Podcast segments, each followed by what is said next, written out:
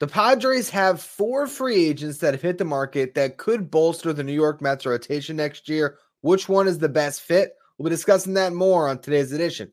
Locked on Mets. You are Locked On Mets, your daily New York Mets podcast. Part of the Locked On Podcast Network, your team every day.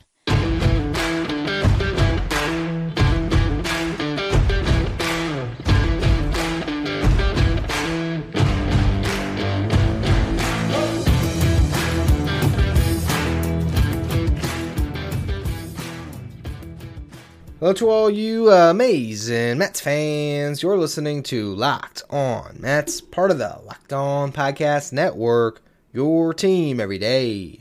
Thank you for making Locked On Mets your first listen every day. Locked On Mets is free and available on all platforms, including YouTube. On the show today, we are looking at the free agents from the San Diego Padres and which starting pitcher would be the best fit on the Mets. In the first segment, we'll talk about the ace, the Cy Young Blake Snell, have we been overlooking him in free agency? In the second segment, I'll look more closely into the other three Lugo, Wacha, and Nick Martinez. And then the final segment, I'll make my case for why the New York Mets should, uh, you know, reunite with uh, their former reliever, Seth Lugo, as a starting pitcher.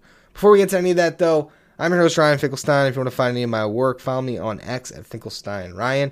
Also find some of my writing at justbaseball.com, where I work as the managing editor. And where wrote an article that was published on Monday that I want to take a little victory lap on. We discussed it on yesterday's show, where I was trying to hypothesize when free agency would heat up. Comparing it to last off season, I pointed out the fact that Jose Abreu, the Monday after Thanksgiving in 2022, signed a three year deal with the Houston Astros. So that might be a time where you might see a big move to happen from a veteran free agent, right? All of a sudden, Monday after Thanksgiving yesterday, Sonny Gray signed a three year deal with the St. Louis Cardinals. Three years, $75 million, taking one of the top starting pitchers off the board. So I just want to say, if you're curious when this offseason is going to pick up, again, you can read that article, watch yesterday's show. I wouldn't be surprised if a couple more signings happen this week. Guys like Seth Lugo and Michael Wacha might fit the Zach Eflin build of last year, who signed – the Thursday uh, before the winter meeting. So later this week, we might see some of that, and we will discuss those guys, Lugo and Wacha, uh, in the next segment. First, though, we had to open the show today on Blake Snell because I have not discussed his free agency at, at much length the entire offseason because I didn't see him as a fit for the New York Mets. And in some respects, I still don't. With that said, I've done a lot of research on Blake Snell over the last 24 hours as I'm writing a, uh, my next article about Yoshinobu Yamamoto and Blake Snell, and who's better? You know, who is the better pitcher right now? And you know, through that digging and looking what he did this past year, you know, Blake Snell is getting to the point of underrated. And I think it's because he has this reputation of being injury prone and uh, you know not pitching deep into games. He's only crossed over 180 innings twice in his career, both of them his Cy Young seasons. He more frequently has lived in the really it's actually kind of remarkably consistent. The 128 to 130 inning range. Like if you're signing him to a six year deal, you're hoping that he averages 140 innings. Like that would be an improvement. And honestly, you're expecting he's going to average more closer to 120 innings per year. Because of that, that's not necessarily a free agent I want to see the Mets go after. Yet, if you look at what he did this past season, obviously it was a Cy Young year. He was so, so good. Okay, last 23 starts of the season. If you look at his stats from May 20th on, which on May 19th, he gave up six runs and four innings against the Red Sox. And after that, he was lights out. Never gave up more than three runs in a start. Pitched to a 1.20 ERA. That's over 23 starts, 135 innings pitched. He was lights out. Snell has a career 3.20 ERA. It's not like this is a guy who uh, you know, just had two great seasons. Like he's good at run prevention. He's not my kind of pitcher. I don't like to see a guy go out there and walk the world. And he's stressful to watch if he's on your team because you know he's gonna walk a couple guys and load the bases and then strike out the, the final three. You know that that that's what he does. He's gonna walk. I mean, this past year he led the league in walk while in walk, excuse me, while winning the Cy Young. It's not two things that typically coincide. You compare Snell to Yamamoto, this is teasing a bit the video that I'll be doing for uh, you know my show Who's Better on Thursday, but you know Yamamoto pounds the zone and can pitch deep into games. Snell it's trying to avoid bats. With that said, he did get through six innings 20 times this year. That's in 32 starts. So that's really not too bad. Again, he actually did cross over 180 innings this past season. And I think he's getting discounted because you have this free agent that's 25 years old that a third of the teams in Major League Baseball want. And, you know, here's Snell, who has a couple of concerns that might limit his market to maybe, who knows, four or five teams. We'll see how it all develops. But make no mistake about it, this guy is an ace. And when you have a curveball as good as Blake Snell's, I mean, man, that pitch got whiffs well over 50% of the time this year. He, when it comes to pitching run value for his breaking ball, I believe he was in the 100 percentile. So, best breaking ball pitcher in baseball in 2023. His off speed, so his changeup was in like the 99th percentile.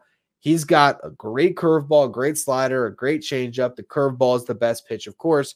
And then he's got a fastball that averaged over 95 miles per hour. And he's also a six foot four lefty. Like Blake Snell is still a guy that would really help the New York Mets next season if they were to pony up and sign him.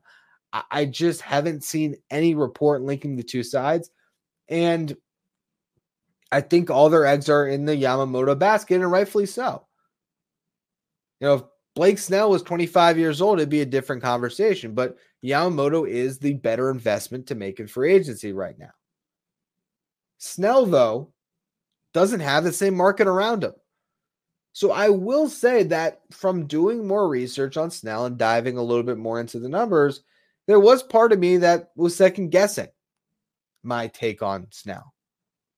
Second guessing the way I've overlooked him because he's a really good pitcher. And it might be better to land the second best free agent starting pitcher than to strike out on the first best. No. The Mets have to really do the best they can to assess how that first meeting, whether it takes place on Zoom, if it's already happened between themselves and Yoshinobu Yamamoto, they have to really understand what their chances are. Because if they got no shot at him, it would not be the worst thing in the world to pivot and go after Blake Snell. I don't expect it to happen. I still think Yamamoto is the free agent you want to invest in this offseason. But I will say I have been discounting Blake Snell a lot more than I should have. And part of it is because, you know, here's a guy who only hit the zone like 32% of the time this past season.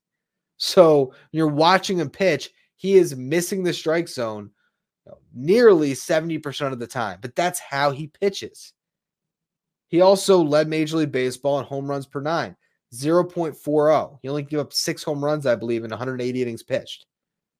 So it's because he's relying on ridiculous movement to keep the ball out of the zone and to get guys to swing at bad pitches. And then to also roll over those bad pitches and you know, get himself out of jams when he pitches himself into them. So he, he's a, a really fascinating free agent. Um, I don't think the Mets will sign him, but I think I've softened a lot on my take about him as a free agent. Know, some teams going to be very happy to, to end up landing him because for next season, of all the pitchers that are going to change teams, no one could potentially be as impactful as Snell might be uh, for that new team in 2024 in particular. If the Mets window is 2024, 2025, 2026, you know, Snell really would fit into that window well. You're just concerned about 27, 28, 29. If he gets a seven year deal, 30, that's that's where I think I start to draw the line. But a six year deal for Blake Snell, the Mets could do far, far worse. More likely, though, I imagine they will be in the running for guys like Seth Lugo and Michael Wacha that fits the complementary piece to the home run swing that they're trying to take with Yamamoto. So I want to discuss those pitchers next. Before we do, though, today's episode is brought to you by FanDuel. Score this NFL season with FanDuel, America's number one sports book.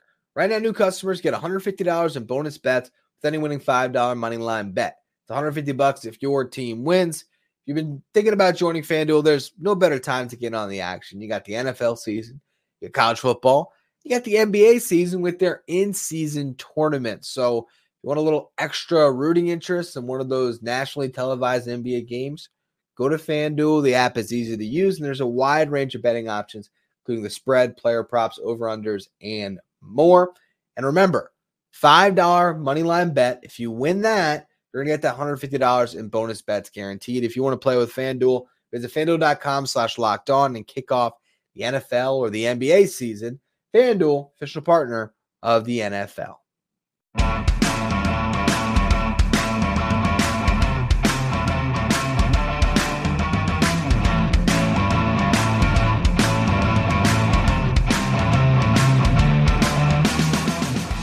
Locked On has launched the first ever national sports 24 7 streaming channel on YouTube. Locked On Sports Today is here for your 24 7 coverage of the top stories of the day with local experts of Locked On, plus our national shows covering every league. Go to Locked On Sports Today on YouTube and subscribe to the first ever 24 7 national sports streaming channel. Now, I have discussed Seth Lugo a couple of times this offseason because he had a great year starting for the San Diego Padres and he would fit the Mets rotation. If you sign Seth Lugo coming off this season where he pitched to a 3.57 ERA, he would slot comfortably in that 3-4 spot along with Jose Quintana. You told me right now that by the end of this week, you're looking at a rotation that has Kodai Senga, Quintana, Seth Lugo with all those depth arms we discussed. I'd be feeling pretty good that the Mets could either trade for that second frontline starter or sign Yoshinobu Yamamoto or even Blake Snell theoretically and be in good shape next season. That is how good Lugo was. He had 17 quality starts last season, and that was in 26 starts overall. He did miss some time with a leg injury. It wasn't an arm injury. I didn't pull that for today's show. I just remember, I think it was a calf. Regardless, though, his arm was not the issue. It wasn't anything with that, you know, slightly torn UCL that we know he had getting back to his time with the Mets. He was, you know, healthy for most of the season and very, very effective. Uh, he nearly reached 150 innings pitched. Remember, this is a guy that spent a lot of years in the Mets bullpen, jumping back and forth between those roles. He made his debut, what was it, 2016, uh, and you know was a guy that pitched in that rotation in the stretch that helped them make that wild card push. I think he had some time in the bullpen, then he ended up in the rotation at the end of the year when so many guys went down. You eventually had DeGrom go down, but before that, Matz went down, Harvey went down. It was Noah Syndergaard, Bartolo Colon, Seth Lugo, Robert Gsellman, uh, a crazy team that went on that run to make the playoffs. And, and Lugo was a huge part of it. And then, you know, 2017, he sort of failed as a starter, then gets, you know, put into the bullpen more. 2018, 2019 has remarkable season where he ended up closing games for Edwin Diaz down the stretch because Diaz was so bad in his first year with the Mets. Now, 2020 was the one time they gave him another chance to start, and it was when Michael Wacha, funny enough, um, along with Rick Porcello, was just horrible in that rotation during the COVID shortened season. And they just decided, hey, we need an arm. Seth Lugo will stretch you out in the middle of a year. That was a short year and he never really got the chance. And then he was back into the bullpen for 2021, 2022, and then ultimately he took his first opportunity for agency to get that chance to be considered a starting pitcher, and he ran with it. And now, could you pursue a reunion there? It's a very interesting proposition. And I think the contract side of it is where things get more interesting. I want to discuss that in the next segment. But I think Seth Lugo is the best bet of any of these guys. I really do. Now, Snell is a different conversation. I'm talking about Seth Lugo, Nick Martinez, Michael Wacha. Nick Martinez, I like more than Wacha as well. He still threw 110 innings this past year, despite the fact that he only made nine starts, pitched primarily out of the bullpen, but had a 3.43 ERA, had an ERA under three in those nine starts and you know is a really good option where the Mets could give him a more clear path to start. But he also has spoken about how he's okay out of the bullpen, where Seth Lugo I think is averse to going into the bullpen. So I do like Martinez, but not at the same dollar amount or year commitment that you're going to have to give to Lugo. Michael Wacha has had a great two seasons. I mean, he had a 3.32 ERA with the Red Sox in 23 starts. 127 and a third innings pitched in 2022. Last year, he had 134 and a third innings pitched, made 24 starts, a 3.22 ERA. So the last two seasons, he's pitched in the low threes, and he's also won a lot of games. Again, record doesn't matter anymore, but I look at a guy that's 25 and six over the last two years and think he's doing something right, right? So I think Wacha's good, but that dude has been plagued with shoulder injuries, and he's still only 32. Lugo, I think, just turned 34. Yeah, like 10 days ago, 11 days ago. Um, so, you know, Lugo is older, but Wacha's arm has way more mileage on it. He's you know, venturing close to 1,300 innings pitched in the big leagues, Lugo, out of the bullpen a ton, sitting at 641.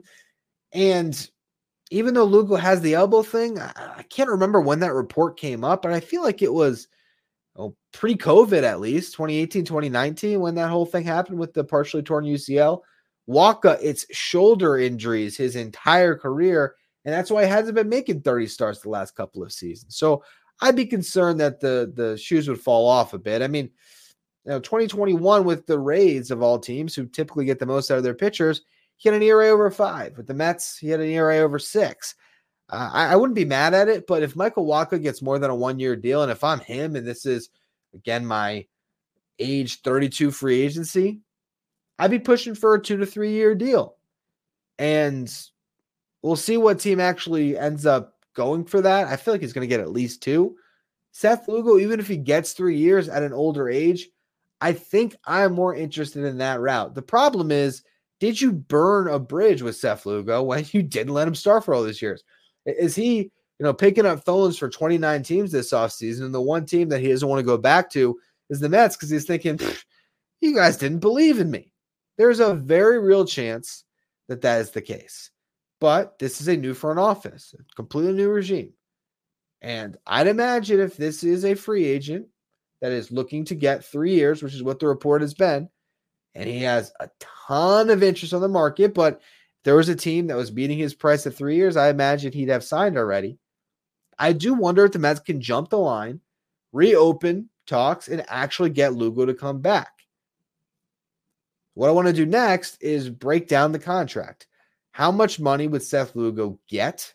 How much risk is there in signing a guy that really only has one season of proof and being able to be an effective starting pitcher across a full 162 game season? And is the risk too much compared to what it would be to go after Wacha or Martinez instead? So we'll get to contracts in the next segment. First, though, another word from our sponsors.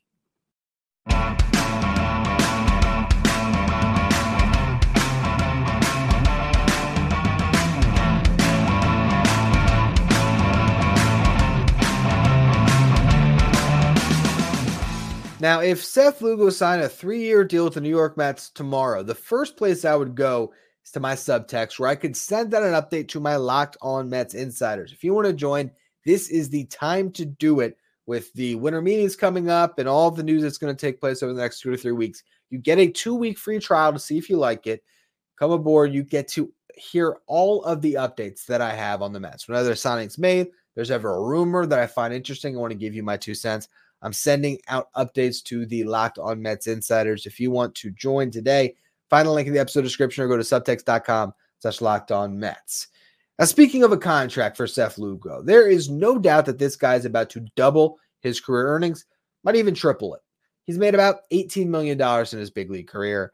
And I'd be shocked if he doesn't clear $40 million on this deal because I think he gets a third year. Now, is that third year guaranteed? Is it a know, mutual option potentially. I, I think there's certainly going to be a lot of room for negotiation depending on who lands him. But if he digs his heels in and says, I want to be a starting pitcher for the next three seasons, I think he can get that deal based on what he just did and based on this market that just gave Kenta Maeda at an older age and coming off a far less impressive season, a two year deal. So I think Lugo, who would be, you know, pitching his age 34, 35, 36 season, you know, he has that ability to ask for that three year deal and probably set the price tag at $45 million if he really wanted to, where he'd be making you know, $15 million per season. I'm the Mets, Right now, I would call up his agent, say, listen, we want to talk about bringing Seth back to the Mets. Uh, you, you hear us out. We really wanted to be a starting pitcher for us. We are so impressed with what he did this past season, and and we want to to talk about um, bringing him aboard to be a fixture in our rotation moving forward. And they put a three-year, forty million dollar contract in front of him that had incentives based on innings pitched. I think that they could probably get a deal done. I mean, Seth Lugo this past year had incentives based on innings pitched. Uh, it was a hundred thousand uh, dollars, or excuse me, $250,000 for 10, 14, 18, 22, 26, and 30 starts. So he made a quarter of a million dollars for hitting the 10 start benchmark. Then he got to the 14, then he got to the 18, then he got to the 22, and he eventually got to the 26 start uh, line there. So that was what was that 1.25 million dollars in incentives that were added on to his base salary of seven and a half million ends up making 8.75 million. Really good year for Seth Lugo, and he had the opt out to hit the market.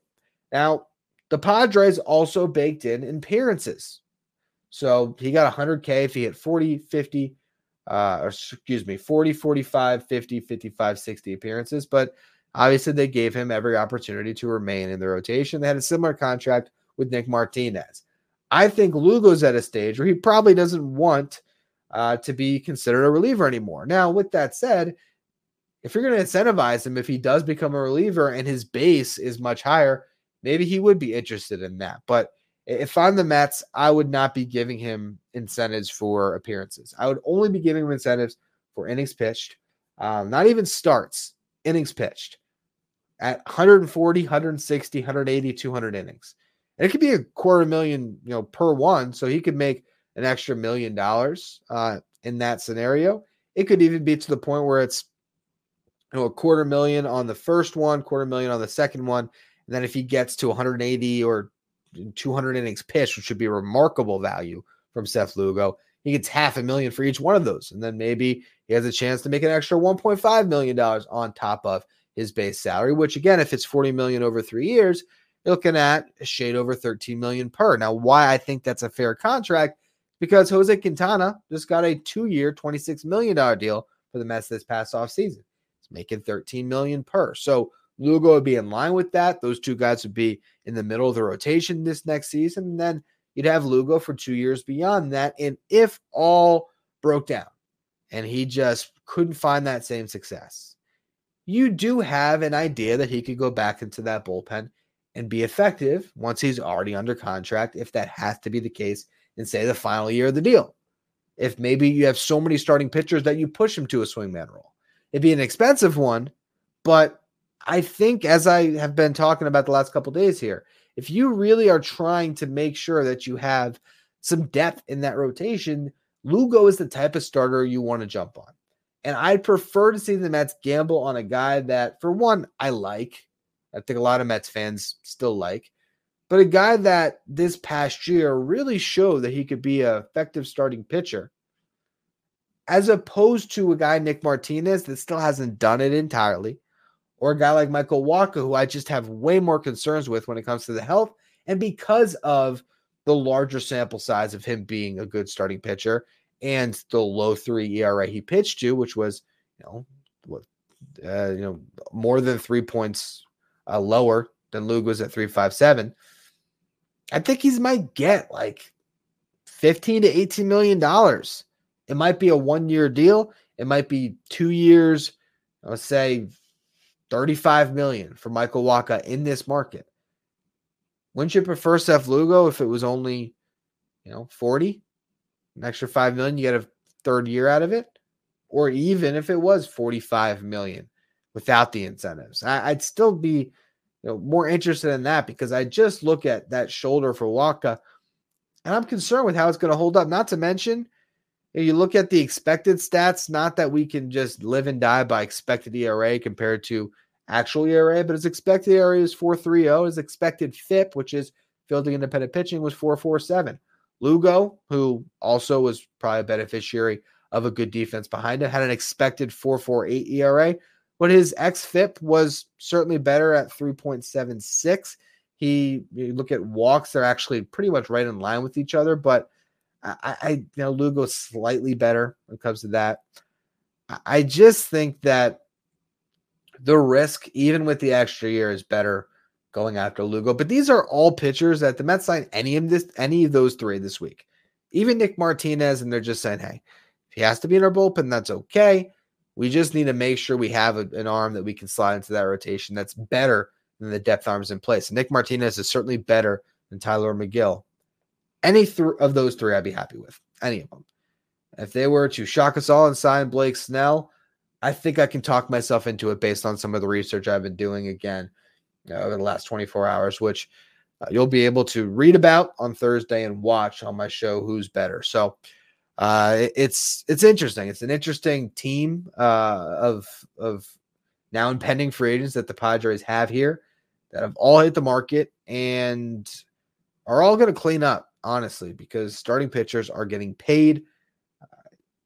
It feels like if you're a starting pitcher, just that alone, an MLB starting pitcher, your baseline is $10 million.